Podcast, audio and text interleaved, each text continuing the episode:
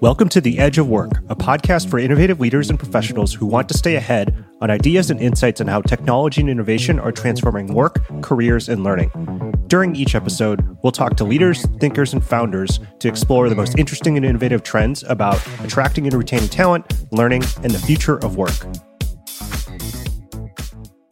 Welcome to the Edge of Work podcast. My name is Al D. I'm the host of the Edge of Work podcast. And today I'm excited because I have with me John Koelliker. John is the CEO and founder of Leland, a marketplace for ambitious people to access the coaching, classes, and community they need to reach career and educational goals. I'm excited to talk to John about Leland and how their coaching platform is helping professionals and matching them to coaches to fuel career opportunities, but also to talk more broadly about the current state of job and career exploration and transitions, how early in career talent thinks about and explores careers, and what he's learned about expertise, exploration, and talent from building his company. So, John, first off, thanks so much for joining me today. Always love talking shop with other MBA graduates, but also people who are building companies in the talent, leadership, learning, and career space. Uh, but before before I go any further, I always love starting with a warm up question and can't think of a better warm up question to ask someone who's uh, helping people get jobs. But I would love to know for you, what was the first job you had growing up as a kid?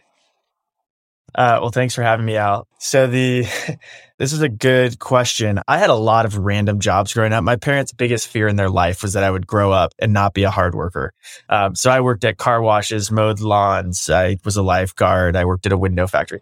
My very first job though was my mom's a very entrepreneurial person. And whenever I would go to my sister's dance recitals, I just couldn't stand it because I was a kid and I then married a dancer. So I love dance now and, and, go to a lot of dance performances. But to make it fun, my mom would help me put together little flower bouquets and then I would sell those outside the dance recitals. And you make good money when you have parents that have forgotten to uh, get their daughters or sons flowers and you can charge 25 bucks and you know you're just kind of a little kid out there um, so this is a good first job I love that story for so many reasons. There's so many seeds of entrepreneurship in that story in terms of thinking or figuring out how to turn a particular challenge into an opportunity, thinking of an innovative ways to start a business, thinking about an unmet problem or challenge that a parent has when they show up without having uh, bouquets or flowers and finding a way to commercialize against that. Um, I know this this episode isn't about your mom, but I have to bring it up because I saw a LinkedIn post you had, I think, where your mom actually just graduated with her MBA. Is that is that true? That's right. Yeah, we actually graduated together. My mom's always been very business minded, but she kind of grew up in a different era and um, was an elementary ed teacher, which she loved. But she always would like invest in the stock market and she ran my family's finances and she just was like always very business minded. And then my dad passed away a few years ago, and as she was kind of thinking about the next chapter, we we told her you got to go get your MBA. You would love it, and so she did. And props to her for taking a tough time and making it into a a good opportunity. Oh, great. Well, we'll give a nice shout out to your mom and her story and uh, her pursuit of lifelong learning. That's super wonderful. Okay, let's talk a little bit about Leland. I want to hear more about what problem did you uncover or key insight did you come across that led to starting a company?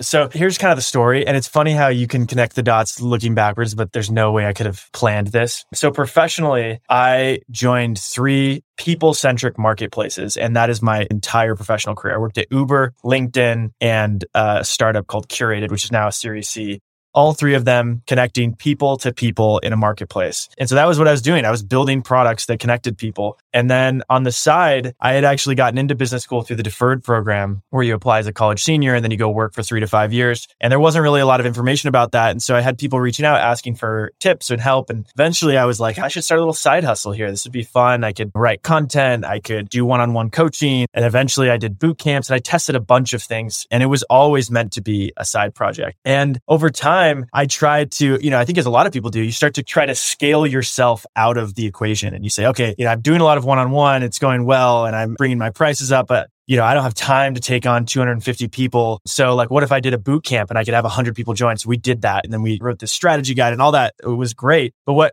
what I didn't anticipate was that it wouldn't cannibalize my one-on-one. Uh, it actually created more demand for one-on-one because people would learn all the things that they didn't know about the process. And then they would want personalized help. And there's only so much that scaled content can do for you. I think it's obviously valuable and you can learn and try to apply it to yourself. But for certain goals that people have, like getting jobs or getting into school, the personalization is actually really, really valuable. I think that the parallel that we think about is, you know, would you rather watch a video of Steph Curry teaching you how to shoot a basketball? He's the best shooter in the world, the best shooter that will probably ever live. Or would you rather work one on one with like your local college shooting coach? What would be more valuable? And the reality is like, it would be the shooting coach, right? Because they could give you personalized tips. They could help you with your form. And yeah, you could get some insight from Steph, but you know, he's not going to be able to give you one-on-one feedback. So there's certain goals in our lives that I think are just are so valuable to have a one-on-one coach. And so the thesis here is that the first generation of the expertise economy was much more about scaled expertise. It was these amazing companies like Udemy and Masterclass and others that would take an expert and they would record a video and they would scale that and sell that, package that content, sell it. And I think there's always going to be a place for that type of content. And I think what's really interesting is this wave of not just scaled expertise, but access to expertise where you can actually interact with it. You can ask personalized questions and you can work towards a goal. And I think that opens up opportunity in addition to just knowledge. And that's kind of the underlying premise of what we're doing at Leland and playing in the expertise economy. Sorry, that was long winded. Hope that helps. It does. And as someone who has also been curious about platforms and marketplaces over the years and been a part of building some and being on some, I definitely have a lot of other thoughts and questions about this. So thank you for sharing that. So a couple things I wanted to maybe drill down in a little bit. One of the things that strikes me that stands out, I think you're absolutely right. There are some things where watching a video is just fine for the job that needs to get done, right? Or watching a number of YouTube videos is just fine for a job that needs to get done. But some of the things that I think you cover now on in terms of the coaching and the expertise you provide are things in that category where you really want someone to go on the journey with you, right? And it strikes me as things that fall within the bucket of career being a really critical component to that part of that, I think, comes from folks who don't maybe have the knowledge or expertise or access to it, right? It's about getting it, but also if you've never had any previous knowledge of it, it's really hard to get up to speed really fast and having someone to guide you along the way can be super helpful. So that makes a lot of sense to me. Outside of just serving a challenge initially in terms of deferred MBA admissions that you saw yourself, what about that space? Because I think that's where you started in the MBA admission space in terms of helping people get help through navigating that application process. What also stuck out to you about that particular challenge? Why did you start there just outside of the fact that yeah. it was a, something that you knew?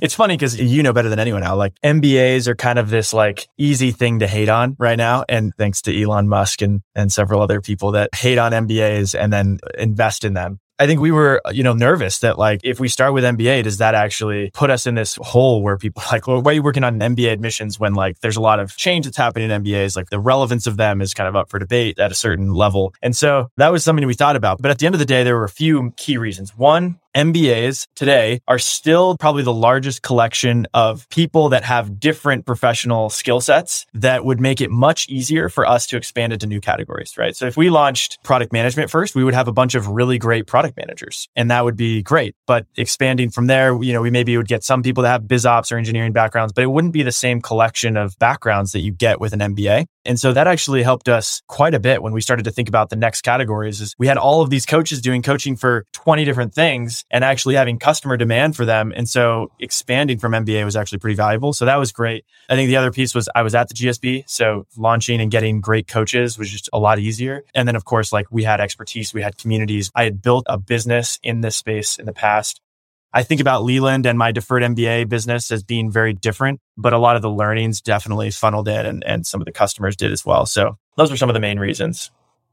So could you talk just a little bit about the fundamentals of how Leland works? So it's a marketplace, as you said. As you and I both know, there's a couple sides to it, but could you just walk through for listeners yeah. just the different sides, how it works and yeah, how it operates?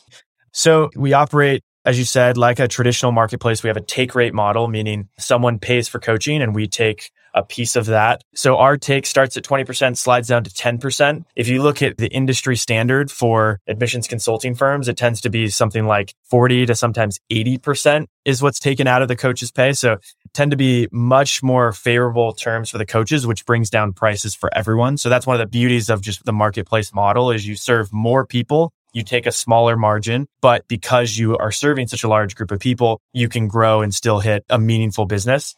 So that's kind of the interaction of just the business model. We uh, we're exploring additional types of recurring models as well, but that's kind of the traditional, and that'll be the base for a while. In terms of how the platform works, you come to Leland, you tell us your goals, whether that's getting into school, getting a job in you know investment banking, taking a test, and we match you to a coach or give you coach recommendations or show you like a search result similar to like an Airbnb or other marketplace. And you can filter on different things. We'll also do some matching ourselves and handholds you to get you to the right place. But you can filter on price. You can filter on background. You can filter on target school or target company.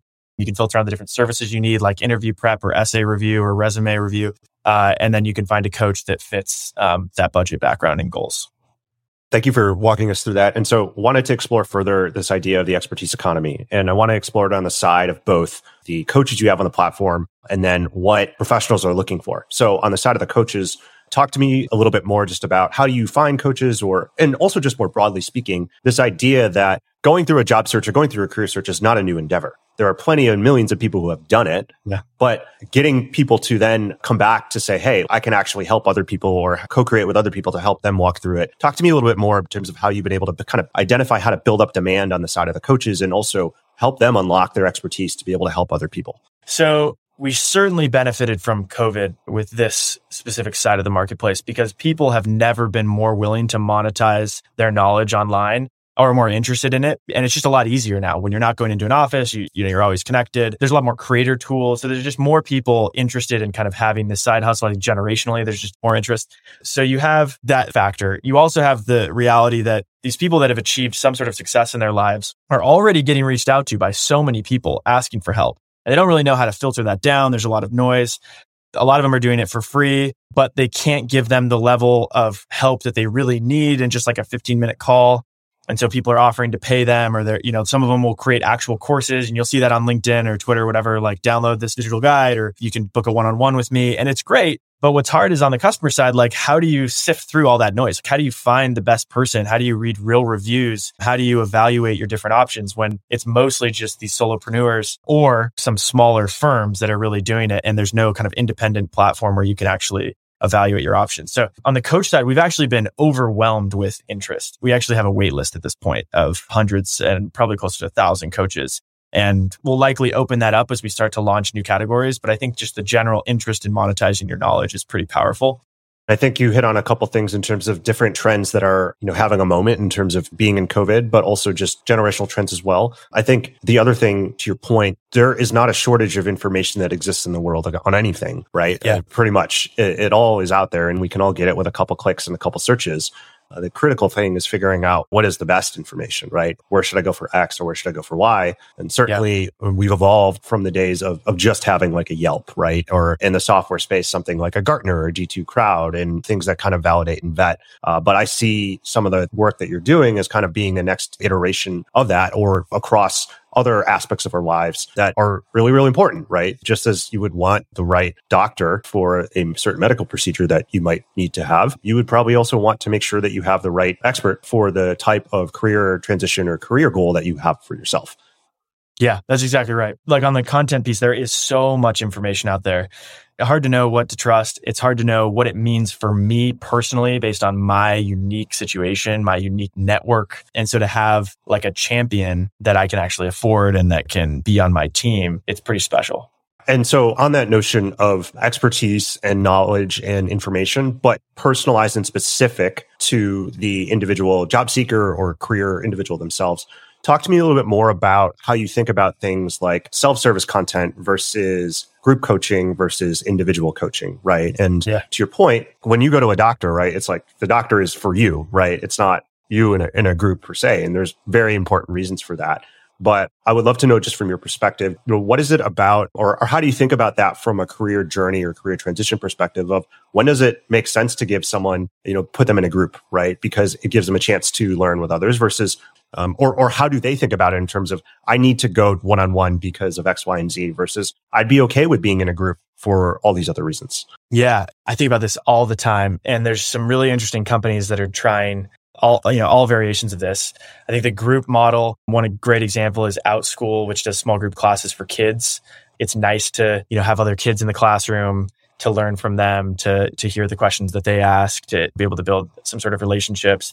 Maven's another good example of the cohort based model where it's live, but it's also a much larger scaled approach. Outschool tends to be much smaller groups, and then you have kind of the classics like Udemy, which uh, have much lower completion rates, but you can create a lot of content and kind of serve a bunch of different niches because of that, because it is you know async.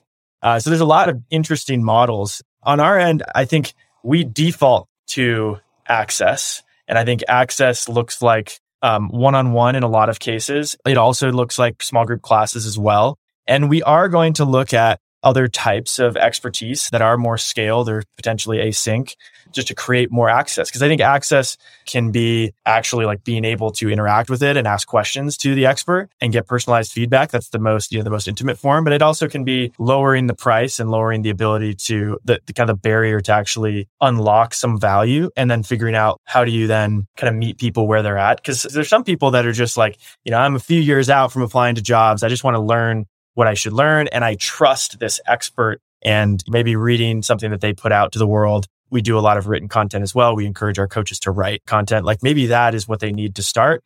And that kind of turns into a small group class, which turns into a relationship with the coach. And so I think there's kind of varying levels here. And we're, we're experimenting with a bunch of things, but making sure that access to it is at its core. One of the things that I, I, noticed just from some of the LinkedIn posts as well as just looking at your website is it looks like you do have a community component to it as well. I think maybe there's a Slack channel. The one-on-one makes sense. The group makes sense to me. But could you talk to me just about uh, what your community does and also just more broadly, how you see community playing a role just in career development in general? LinkedIn gave me a, a, an amazing appreciation for just the power of what community can do for people. It, it, can be tricky though, right? Like this is kind of an individual goal that people have. And sometimes that can feel scary to share those goals with other people, to open up, to ask questions in a public place. So I think we're figuring out what are the types of community, what are the flavors of community that really matter to people. Uh, you know, we know people love celebrating as a community. So we have a channel in our, in our uh, Slack community that is it's hashtag go places and it's every time someone gets into school or gets a job, they post there. And like everyone loves that because it's just fun to celebrate when people reach a goal. And then we have other, we do a lot of events for the community. So we'll have coaches that will do free uh, AMAs or we'll do other types of events. And that's great because they can come and actually get expertise. I think the peer to peer is a little bit, we're still kind of figuring out like, do people want to ask questions to their peers? Do they trust that kind of knowledge? And so I think at the, at the end of the day, people are very supportive. They don't think about each other as being competitive as much as I thought they would, though there probably is a little bit of that if there's someone that's going after the exact same position. Um, but I think that generally there's enough opportunity out there to where people feel, you know, supportive and happy and want to be a part of like helping other people reach their goals as well. It's, I mean, it's so fulfilling to be able to watch and be a part of helping people reach their goals. So, so that's, that's a big thing that we're experimenting with in the community one of my mental models for community in the career search has been, and I'm sure you can relate to this a little bit, my own MBA experience, right? In terms of for those of you who are in business school or have gone through business school, when you do go out and recruit, a lot of times the people that you end up spending the most amount of time with are the people who also recruit for the same thing. You know, the, the yeah. management consultants spend a lot of time with each other because they're prepping for case interviews and, and whatnot. Same with the investment bankers or insert every other industry or function. And uh, from my experience, at least talking with lots of MBA students, that is often one of the biggest sources of strength uh, a lot of times particularly when you are going through a challenging week or challenging experience and not to mention all the opportunities you get to practice for interviews or to prepare yeah. for events or, or things like that and so that has been something that has always stuck with me in terms of you are right. The career is an individual. Uh, it is individual and unique to each individual. And it is not necessarily something you have to do alone, alone. in a silo right? And even for me, uh, in my own experience to becoming an entrepreneur and being an entrepreneur, I've benefited so much from being able to be in communities with other entrepreneurs who have, in many cases, have either the same challenges that I do or have already gone and solved the problems that I am like encountering myself. And so there is absolutely some nuance there in terms of figuring out how do you individually think about your own kind of goals or, or whatnot. But there is uh, this element of of knowing that you don't have to do it alone. And, and anyone who's ever had to search for a job before, I think understands that in terms of either the, the referral that gets them the interview or like the person who helps them prepare for the interview or, or something like that. That's a great way of thinking about it. Just because it is like a personal goal, it does not mean it needs to be something done alone. It shouldn't be. It's it's actually way too important to be to be to, done alone. Sure, um, sure. And it's certainly yeah so important to where you shouldn't just trust anyone out there or like your random uncle right. who went to school like 50 years ago. You need to figure out who you can trust that can actually help you. And, uh, and then obviously lean on other people who are going through a lot of the same emotions and challenges too. So one of the things that's great about marketplace is that you get lots of interactions, both in terms of what you're seeing in terms of any types of behaviors that you're tracking, but also I presume from particularly the one-on-one coaching aspect, just whatever qualitative feedback you get from talking with coaches or talking from people who go through uh, your programs. I'd be curious to know what are some of the surprises you've learned either from that quantitative data or those qualitative conversations just about the interactions, how people are getting value or just any other types of, of insights about either the engagement itself or just about careers more broadly? users are so creative and they're able to like see a platform and, and leverage it in the way that they need help. And we had someone that used 20 coaches when they applied to school. I'm like, what are you doing? But their strategy was to get a bunch of different eyeballs on things. And so I don't know if I would say that's like the best approach, but there are a lot of these different types of folks that will take advantage of the value in different ways. I think one of the things that we've recognized and appreciate is that our product has essentially 100% utilization, where if you pay for something, you use it. And that's not always the case, right? I think with MOOCs and historically these courses that you purchase, like everyone has the intent to learn how to write Java or to build an app. And then you buy the course and you watch the first video and you're like, oh gosh, this is not going to go well. I'm going to stop and uh, cut my losses. And so you get like a 4% completion rate you know, we have a 100% completion rate because people, when they pay for coaching, they really want that coaching and there's like a human involved. And I think that leads to some really powerful experiences. Like we've had coaches invite their customers, their clients to campuses one in particular I'm thinking of at the GSB invited them to beer pong league, invited them to tour campus, invited them to two of their classes and they actually like built a real relationship. They didn't do that with every client, but they they've built a real relationship. So I think I've been shocked at how it goes well beyond kind of the transactional nature of just, you know, working with a coach to achieve a goal and it actually turns into relationships that last kind of well beyond just the interaction on Leland. So I know you've been at this for a while, but I'd be curious to know we're recording this in roughly the summer of 2022. What are you focused on right now or what's up ahead for Leland in the fall?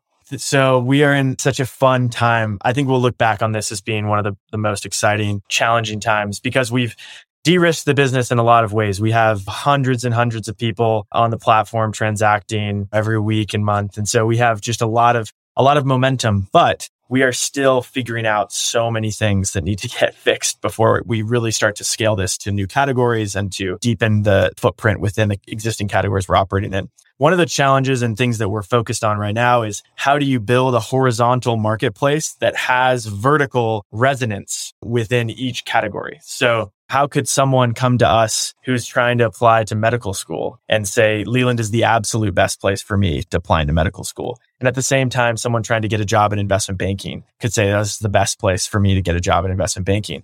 And really the way to do that is build a world class product that allows our coaches to kind of deliver their expertise and allow that to permeate the platform in different ways, like group classes, like content, like one on one coaching. So uh, we have a lot of work to do, but that's our top focus for the next six months. That sounds exciting. Last question here because we're coming up on time, but I'm going to ask you just, just to riff on this for me for a second. So one of the things that I often think about, and I know you probably think about at least a little bit, is a lot of your customers, I think, are perhaps a little bit early in their career, either uh, in college or right just out of college. And, you know, as I think about the future of work, one of the things where I see a lot of opportunity really is to give people who are early in their careers more career readiness, right? Helping them really understand what it takes to manage and grow their careers in the ways that they want in this rapidly changing world of work. So the great thing about what you're doing is you talked about expanding access and access to expertise, and that's really awesome. But there's a lot of opportunity in people, markets, verticals, industries to reach more of. And while I think what you're doing is putting a dent in that, there's still much more opportunity to grow. And so I'm just curious how you think about that, or if you think about that at all, or what are the things that need to happen to make career education, make career readiness more accessible and more expanded across all the people that need it, particularly those who are earliest in their careers? It's tricky because most students or, you know, early career professionals that today most people still go to college. Obviously, there's some alternatives that are popping up, but early career professionals or college students, they rely quite a bit on these established systems that aren't quite doing the job, right? Like if you go to your average college career center, it is really not great. They're focused on just like getting you to anywhere that will hire you. They're not helping you kind of learn how to become a professional or find the right fit for you. So I think a lot of it is giving the individual power to actually like own their own career. And for me, I attribute most of that to mentors that I had that were honestly just like a few years older than me who showed me what it meant to like fly out to a city to recruit or to reach out and, and like put yourself out there. I was a sophomore in college and one of my friends was like, you got to start talking to people if you want to break into tech. I'm like, you're right. So I just started cold emailing everyone I could find that went to my undergrad and tried to get them on the phone. And it led to all these amazing relationships that I actually still have today. I actually went to lunch with someone that I reached out to last week who worked at LinkedIn at the time. So I think a lot of it is just empowering the individual to have the tools that they need. And I, you know, obviously we've taken a more coaching approach because we think people are such an important part of that. But I think also a big part of it will be partnering with institutions that are currently in the position of power where they are supposed to be kind of teaching these young professionals how to do things and they're not quite doing it or not doing it as well as they could. I think that's a really great point. Uh, John Koelliker, CEO of Leland, thank you so much for joining me today. If people want to learn more about you or learn more about Leland, where can they go? Uh, connect with me on LinkedIn or follow me on Twitter. Uh, trying to put out more content to the world. It's not always my uh, natural self to put out a bunch of content, but I'm trying my best and I hope it's helpful. So yeah, feel free to reach out.